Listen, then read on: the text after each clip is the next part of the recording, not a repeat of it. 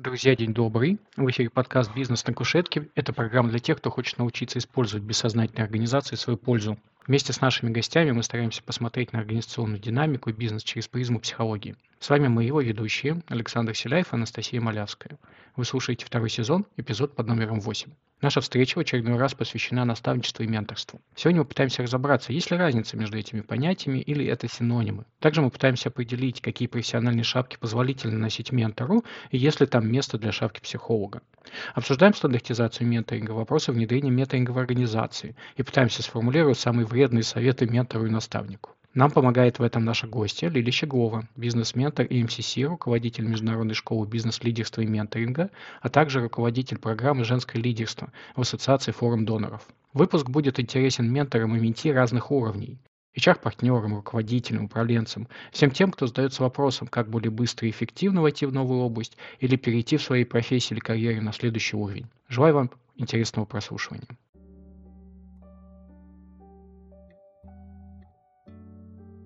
Коллеги, здравствуйте. Анастасия, Лиля. День добрый. Добрый день. Добрый день. Мы начинаем. Первый вопрос, который хочется начать, как раз он стоит у нас во главе все, все, всего вот этого эпизода. А, менторинг и или наставничество. Есть ли разница? Что это, зачем это и как? Я дам, наверное, такое определение менторинга и наставничества с точки зрения таких двух фокусов. Первый фокус – это с точки зрения лингвистики, а менторинг и наставничество, на самом деле, разницы никакой нету. Менторинг – это англицизм, английское слово, а наставничество – это, по сути, русский перевод. Поэтому в этом смысле разницы нет никакой. Но очень часто, когда э, мы здесь, в России, когда работаем в менторинге либо в наставничестве, мы видим, что есть какой-то такой вот все-таки разница. Это связано с тем, что когда-то, когда у нас был Советский Союз, наставничество, на самом деле, было очень хорошо развито развито. Развито оно было особенно на заводах, фабриках, и еще одна отдельная сфера – это наука. Наука а, в образовании в меньшей степени, в науке в основном.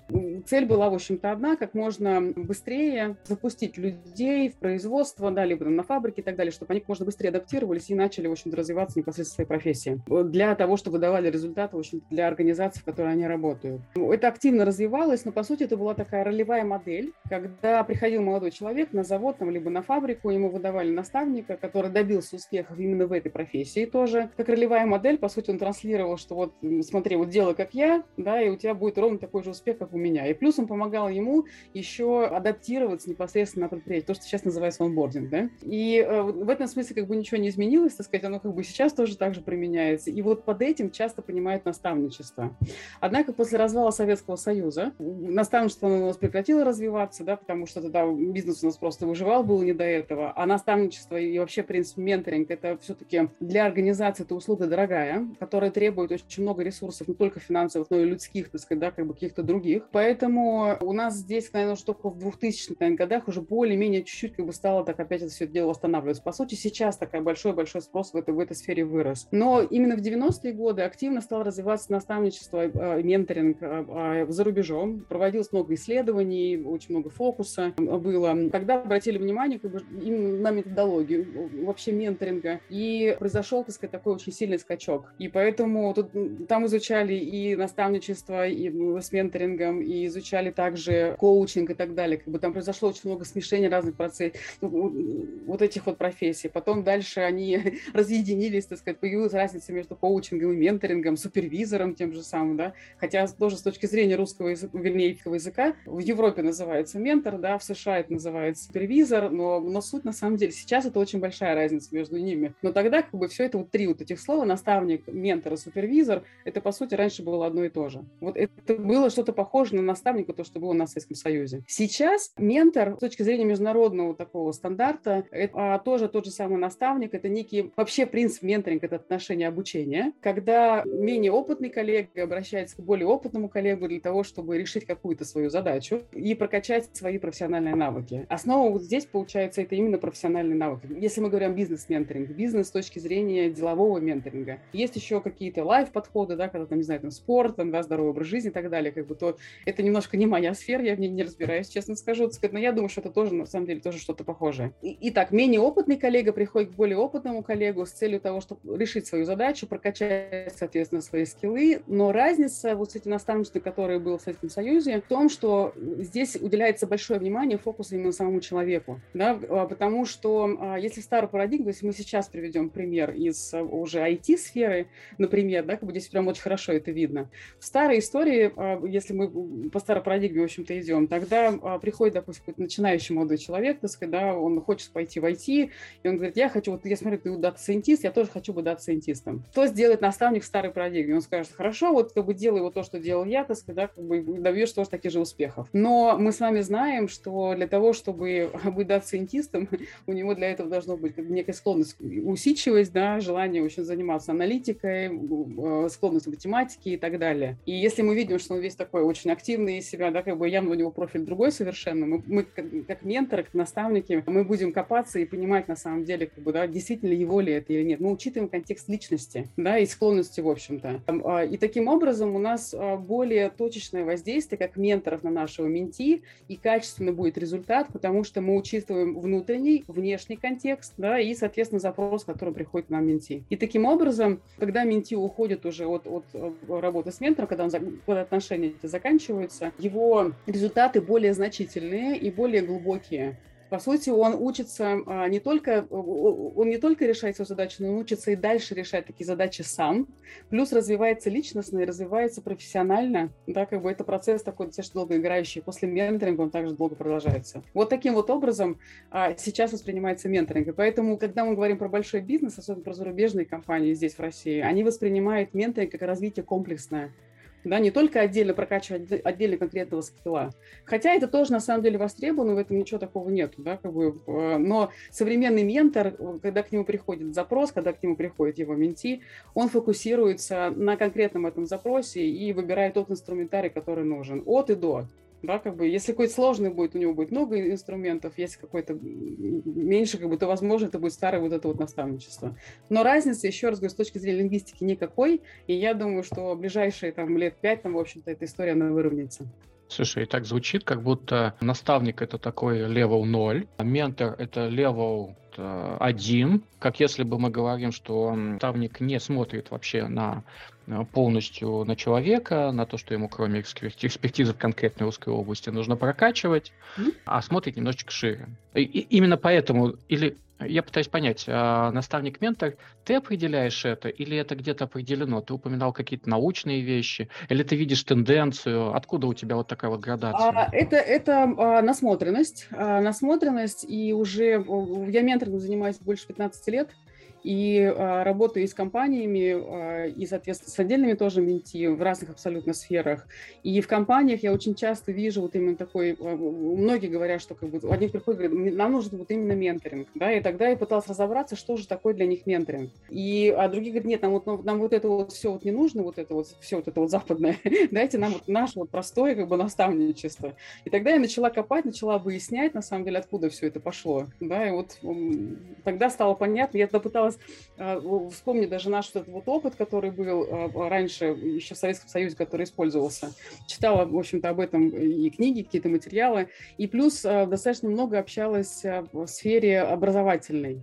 Есть одна сфера, в которой наставничество никогда не прерывалось, и на самом деле оно даже не только в Советском Союзе, но и раньше, в общем-то, было. Вообще нам склонно, нашему, вот нашему менталитету, вот это вот наставничество, оно у нас присутствует. А потому как мы такая, мы же северная страна, правильно? Мы выживаем только вместе нам по отдельности не выжить в суровых условиях. И поэтому у нас есть как бы склонность к тому, чтобы помогать, потому что такая взаимовыручка получается.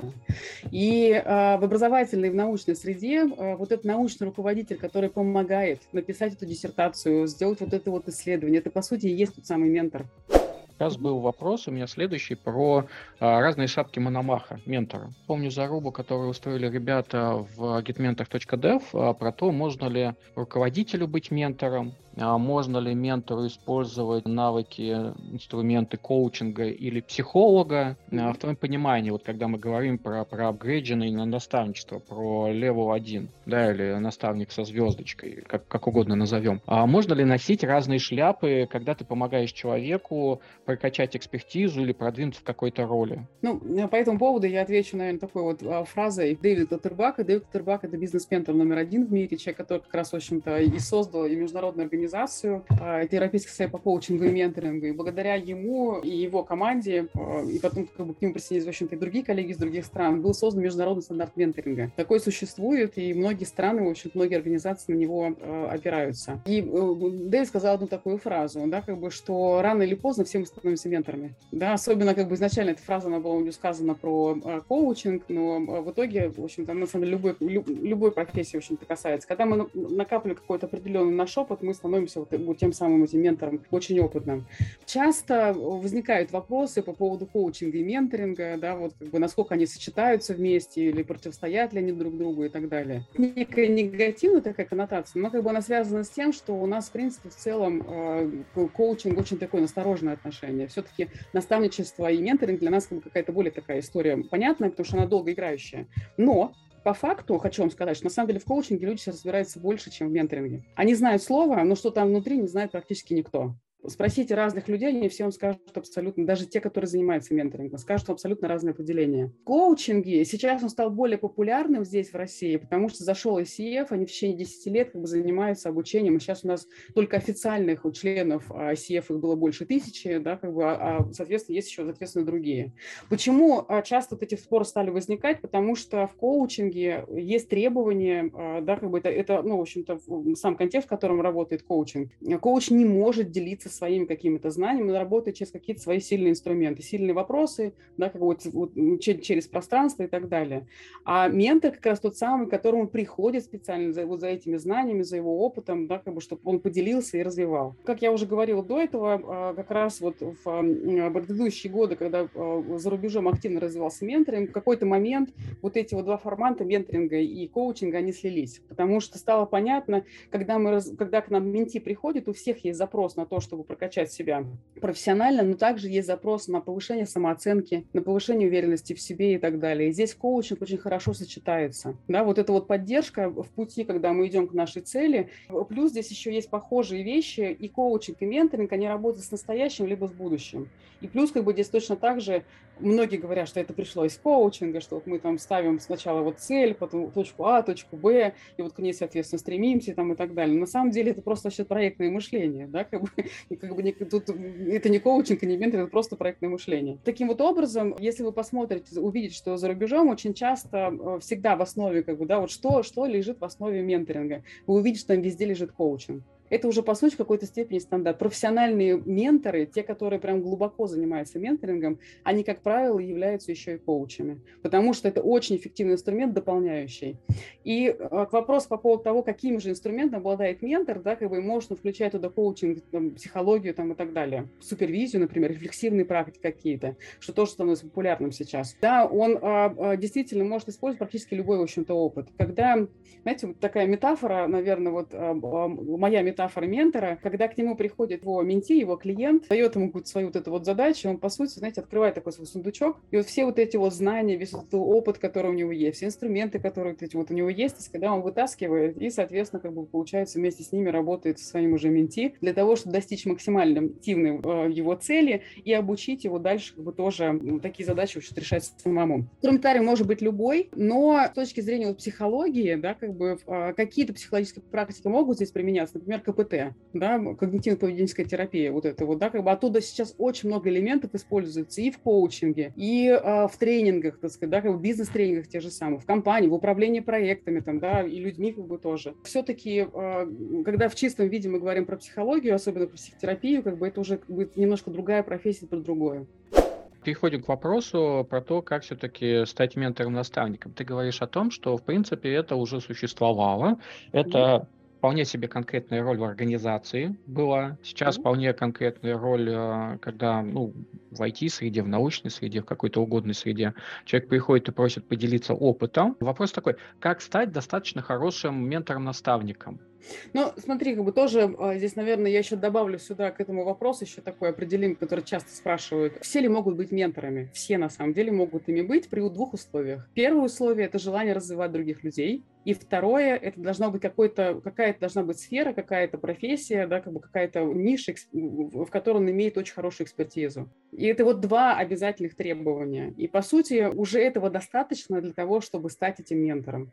Если у тебя есть этот опыт и готов им делиться, да, ты, то ты можешь любого человека, в общем-то, взять и помочь ему это сделать. Да, может быть, это не будет какой-то там мега-супер профессиональный, так сказать, да, какой-то такой вот а, процесс, но, тем не менее, это тоже уже будет менторинг. Для того, чтобы стать а, профессиональным ментором прям такого высокого уровня, для этого, конечно, нужен достаточно большой такой профессиональный опыт и жизненный опыт, да, поэтому здесь в этой профессии, чем мы старше, тем мы, так сказать, да, как бы более, более ценны и тем мы дороже, в общем-то, стоим. И здесь же для того, чтобы стать вот этим профессиональным ментором, по сути, нужно обучаться. И ну, сделать фокус на то, не чему обучать, а тому, как обучать. И вот это вот ключевой вопрос, как бы для, на мой взгляд, как бы для нашей страны сейчас, как бы для этапа развития менторинга, потому что в начале прошлого года я делала некий такой опрос, да, у нас был с разными компаниями и с, с менторами, которые непосредственно, в общем-то, работают, и он показал о том, что на сегодняшний день у нас все сфокусированы исключительно на том, как бы, чему учить и никто не думает о том, как.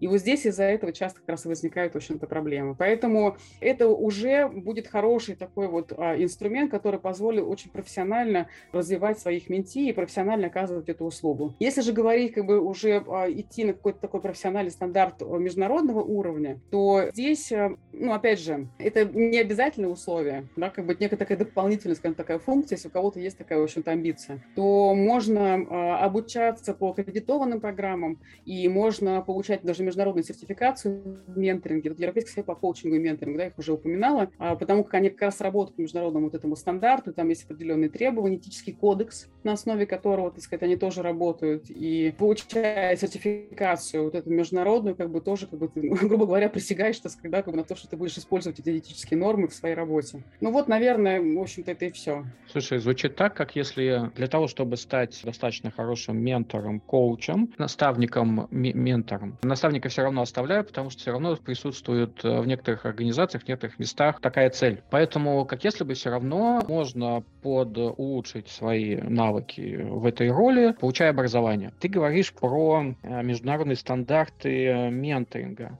но то, что ты говоришь, у меня еще также отзывается, как если бы человек должен научиться учить. И это немножечко уже другая специфика. То есть это не менторинг, не коучинг, это уже какая-то преподавательская, что ли, роль. Ну, потому что изначально менторинг – это обучение. Это обучение один-один, правильно? И, по сути, как действительно, как бы то, что я, то, что я пытаюсь, в общем-то, и, и, и здесь как бы в беседе донести, и в своей работе, и в просветительской деятельности, касающейся менторинга, нам очень сильно не хватает методологии. Она здесь тоже есть. Точно так же, как... Это то же самое, знаете, помните, когда мы, когда мы в институте учились, да, у нас есть преподаватели, которые практики, а есть теоретики. Да, вот эти вот практики, да, они приходят, они очень хорошо знают свой предмет, но не все могут передать свои знания. Вот то же самое и здесь. Для того, чтобы быть ментором, в идеале, да, в идеале, конечно же, хорошо, чтобы этот вот ментор, он, он понимал, как нужно правильно передавать эти знания, вот именно саму методологию. Звучит как будто вот э, у меня прям рвется опять этот вопрос, может быть, я его неправильно сформулировал, как если бы ментор – это преподаватель, это учитель прежде всего. Ну, в какой-то степени, да, такой гуру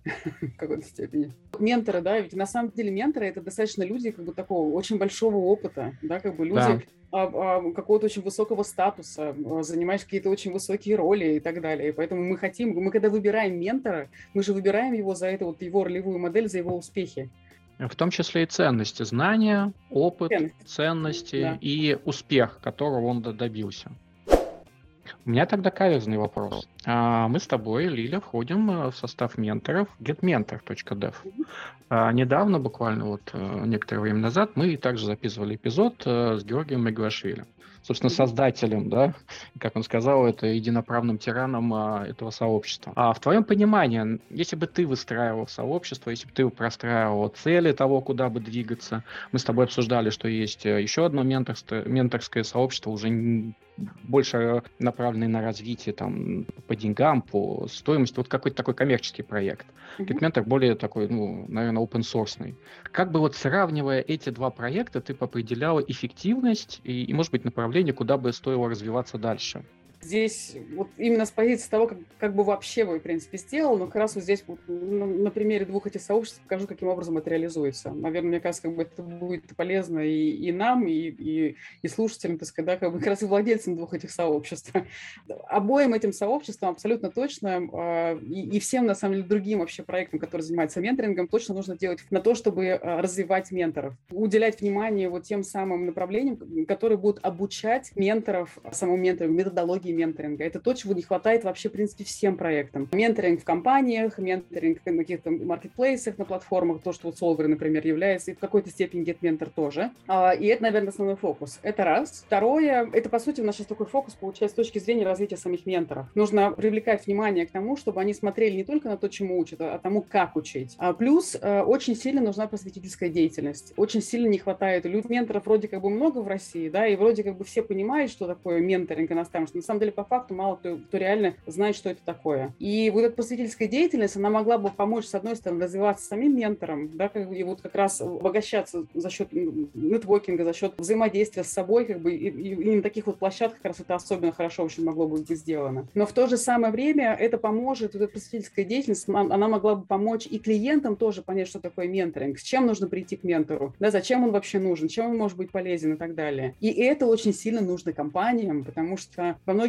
компаниях сейчас менторинг – это какой-то такой инструмент удержания сотрудников, да, где-то, наоборот, это развитие, а есть очень продвинутые компании, которые используют вообще некий инструмент, там, допустим, инструмент слияния, да, подготовки каких-то существенных каких-то изменений там и так далее. И они тоже, они реально не знают, что это такое, они не знают, что, что, что конкретно делать, и поэтому часто программы сбоят. И здесь как раз вот это вот на самом деле могло бы помочь, если делать и просветительскую деятельность, приглашать не только менторов, но и менти, и приглашать компании, объяснять им, в принципе, что это такое. И в этом смысле, Solver, они очень хорошо это делают. С точки зрения, наверное, вот именно если говорить развития самого вообще сообщества, то здесь очень сильно, а, и не только в России, вообще, в принципе, в мире, очень сильно не хватает а, таких вот маркетплейсов да, а, для менторов. И, по сути, неких платформ, где можно было, с одной стороны, найти этого ментора, с другой стороны, так сказать, этого, найти клиентов, которые могли бы туда прийти, да, как бы, и могли бы, в общем-то, как-то выбрать, сформировать вот эти вот пары. Это, ну, по сути, нужна такая витрина, ну, если простым языком выражаться, да, вот этих вот менторов. Но часто она не работает, не работает она почему? Потому что не, не только в России, вообще, в принципе, за рубежом, она не работает, потому что, по сути, забывает о том, что самое важное, как бы, как это будет сложно вот эта вот пара. И здесь вот нет еще такого, мне кажется, еще не нашли, наверное, мы подхода, который бы прям вот идеально мог бы это сделать. Но это вот тоже фокус, на который... Что ты имеешь в виду, не совсем понимаю, пара, пара что? А, а,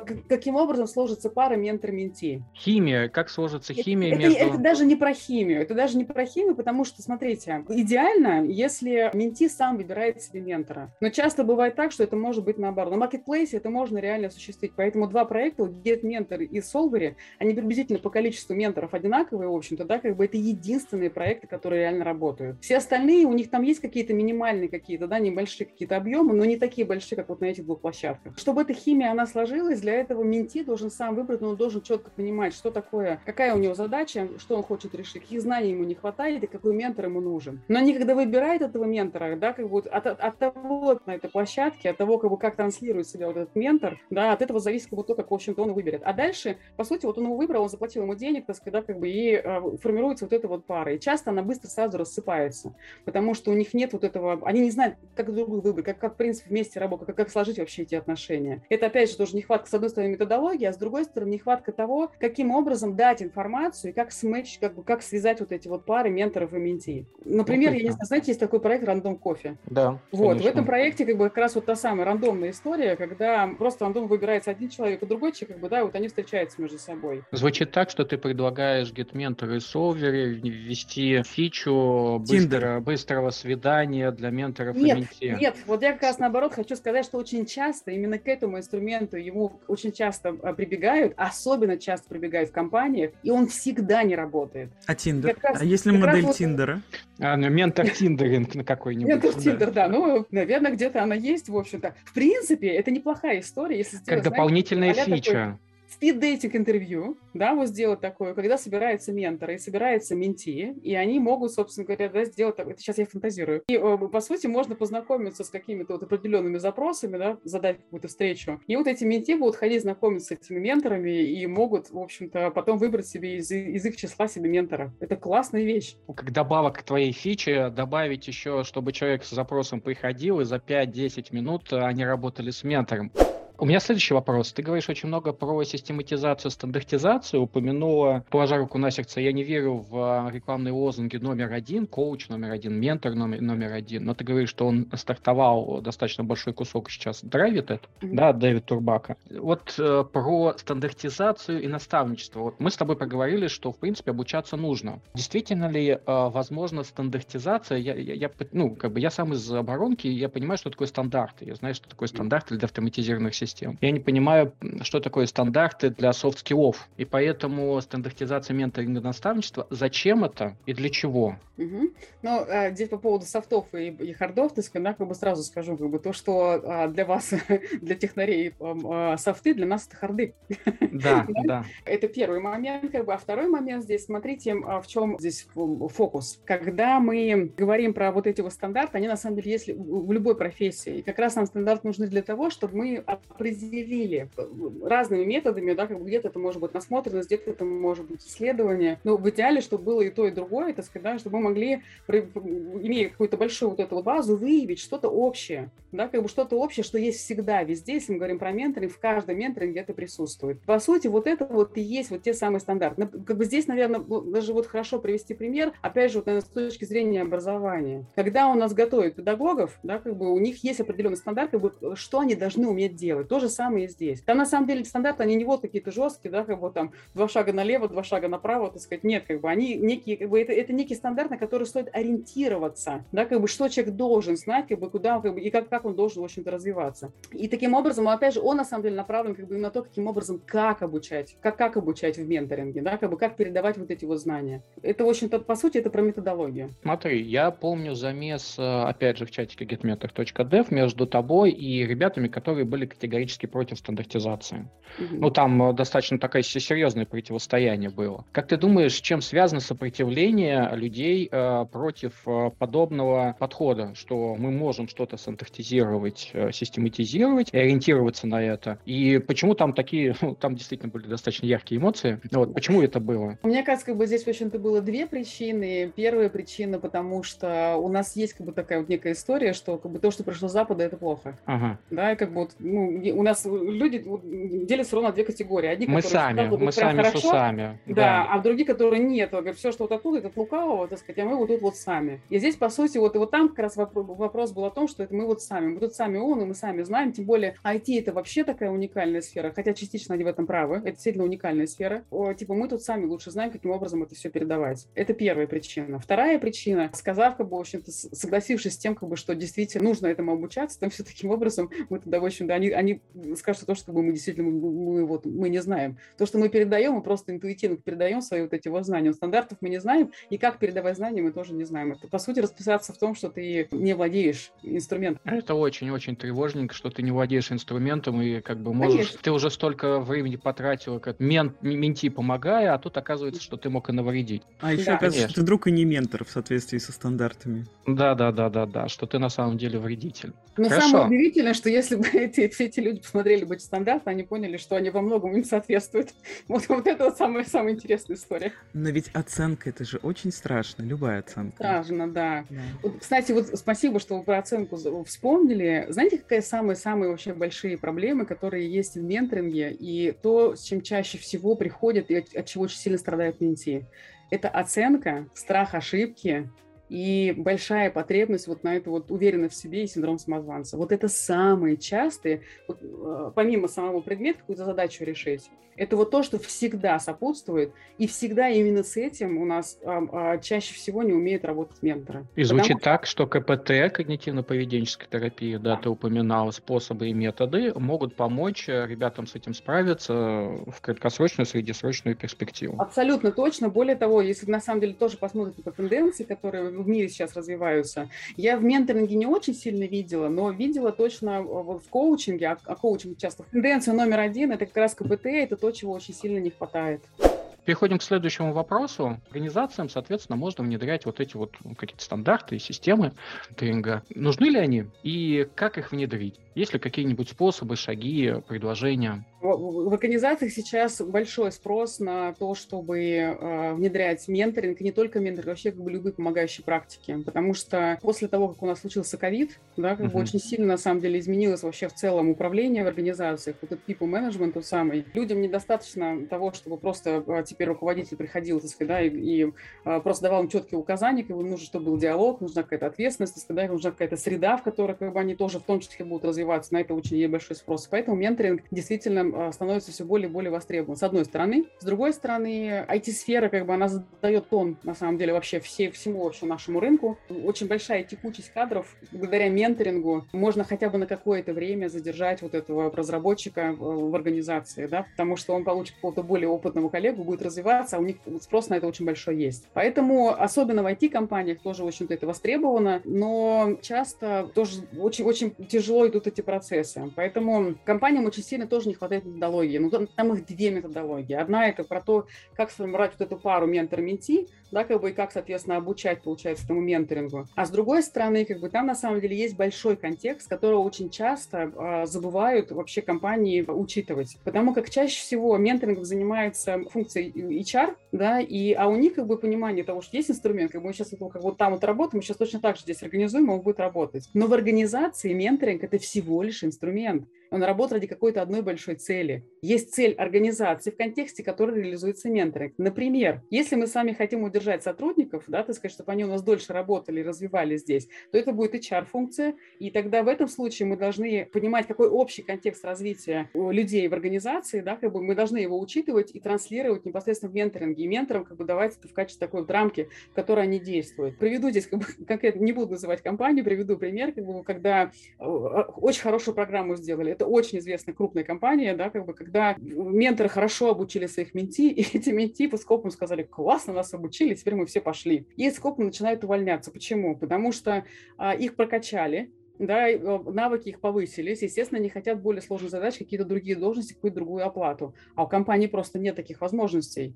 Спрашивается тогда, как бы, как вы вообще формировали вашу программу менторинг, если она в итоге не работает? Да? Она работает не на вас, а работает против вас. В итоге даже потеряли, получается, из-за нее. И другой пример, когда, это уже такой немножко другого уровня, а, когда компания планирует через год а, слияние да, как бы двух компаний, и для этого нужно подготовить руководителя среднего звена к тому, чтобы они были готовы и сами, и готовы были работать со своими сотрудниками вот для этого турбулентного этого периода и могли, соответственно, уже потом более эффективно это слияние э, реализовать. И таким образом образом это уже немножко другая функция. Это получается бизнес-развитие. Чардис тоже участ, участвует, но а, все-таки более комплексное какое такое решение, есть какая-то стратегия. И вот про организацию, то, чего не хватает, как бы то, что нужно уделять вообще чему внимание, это именно самому контексту, самому вот этому запросу, да, как бы и, и среде, в которой реализуется вот этот менторинг. Он развивается, компаний достаточно много, но практически нет обучающих э, таких вот организаций, которые бы действительно могли бы реально, в общем-то, это сделать. Это раз. И второе, не очень много организаций организаций и каких-то вот э, экспертов, которые могли бы такие программы создавать. Ну вот. Но, тем не менее, потихоньку-потихоньку спрос растет, и предложение тоже начинает расти, оно, в общем-то, развивается. Это, это то, что касается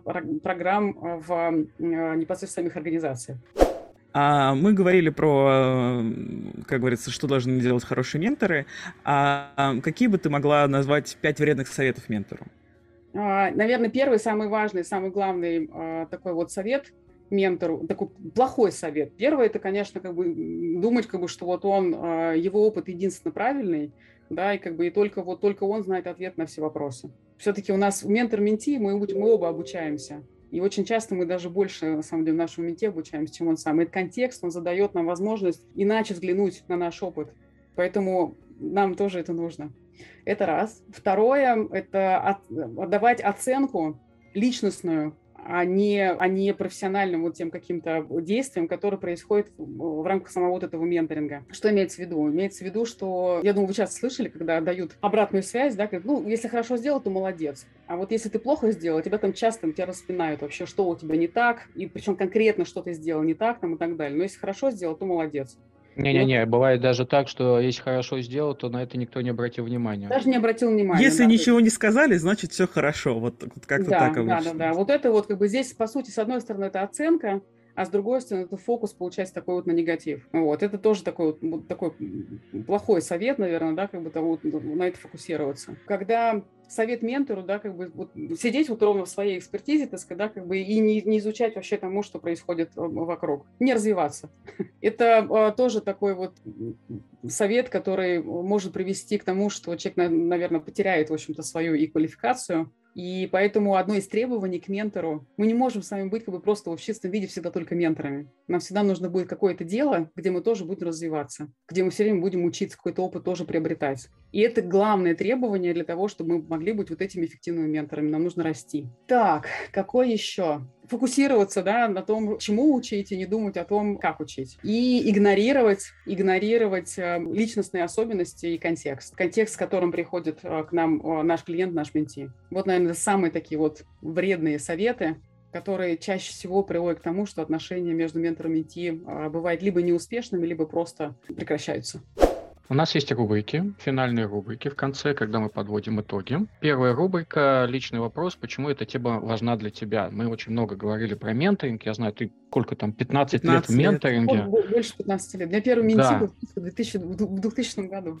Поэтому вопрос такой, почему это для тебя важно? Я всю жизнь задаю себе этим вопросом, потому что где бы я ни работала, что бы я ни делала, я все время развиваю людей. Для меня это важно, потому что я получаю удовольствие от того, когда сначала, когда ко мне приходит менти, и он, знаете, он такой, он переживает, он нервничает, он боится. И вот мы, знаете, вот такая метафора здесь есть, как бы, да, что такое вообще менторинг?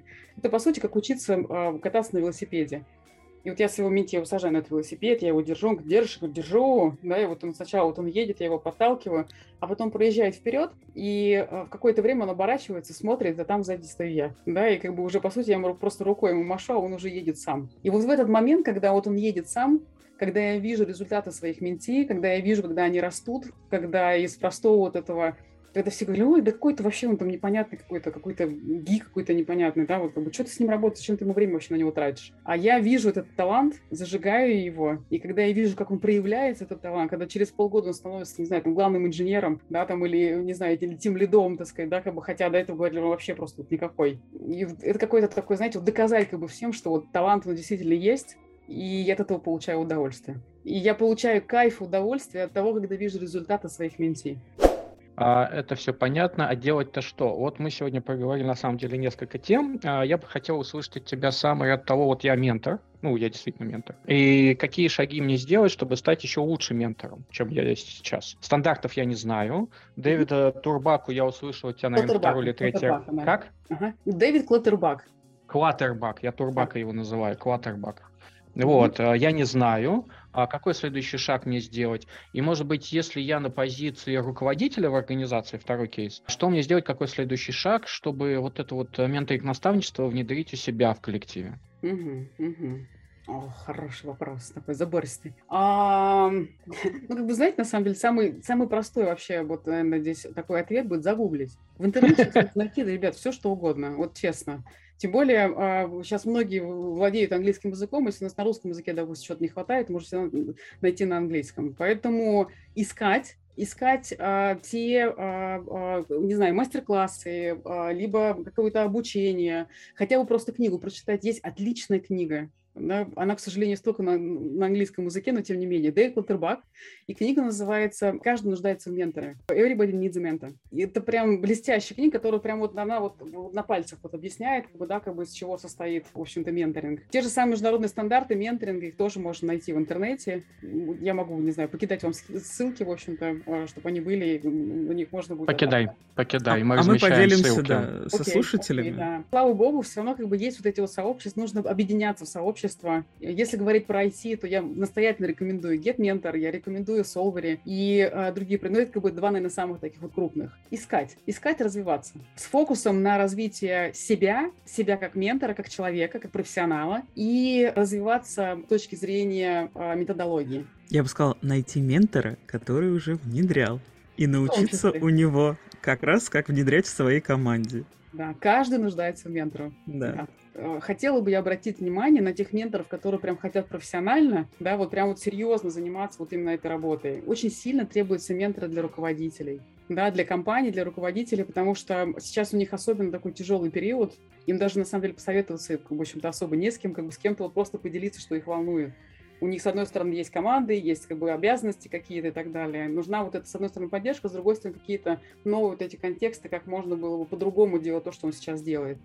Ты говоришь очень клевые вещи, потому что все привыкли ходить к коучам, ну, то есть искать себе, как если можно немножечко подсократить этот путь, да, подразвиться, но пойти к какому-нибудь ментору как раз продвижению в своей карьерной руководящей лестнице. Да. И ты сейчас накидал очень много вещей э, для следующей рубрики. Она у нас называется «Позаветуй как себе». Мы вот э, с Георгием Агилашвили очень много э, сериальчиков добавили. Может быть, сейчас еще какие-нибудь вещи, книжки ты упомянула, да, каждый нуждается в менторе, ссылочки на стандарты. Может быть, еще что-то в голову придет. Можешь озвучить? Знаете, это очень тяжело сделать, потому что у меня сразу в голове, знаете, такой сразу, я перебираю, перебираю целый ворох.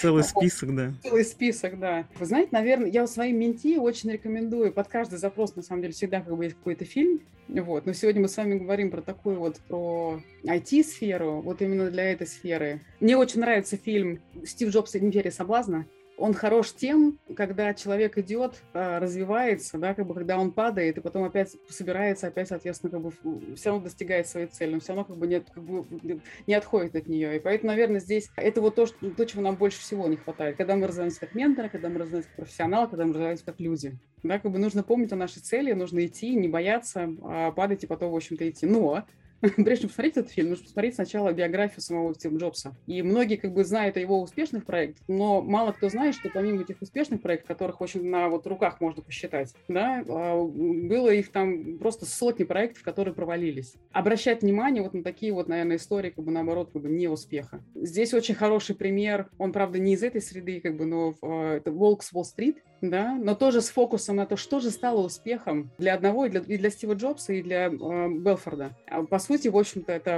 один единственный фокус, так сказать, они верили в то, что они делают. Нужно верить в то, что ты делаешь. Это вот, наверное, вот главный такой вот, главная такая рекомендация. Вот. А книги и отдельные, соответственно, ресурсы я тогда прям накидаю.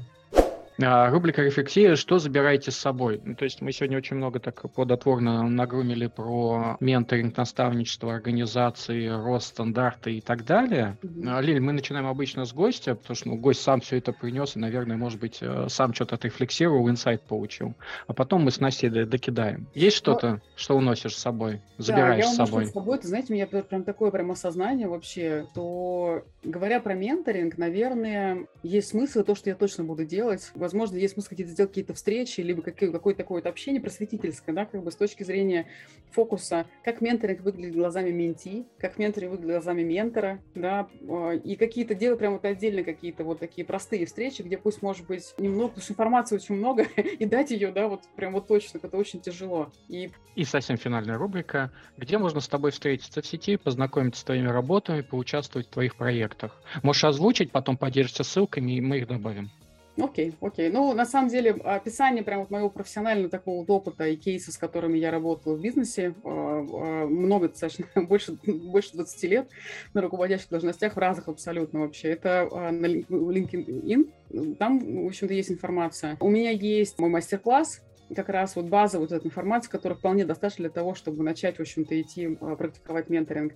Найти его можно на сайте alltalented.ru.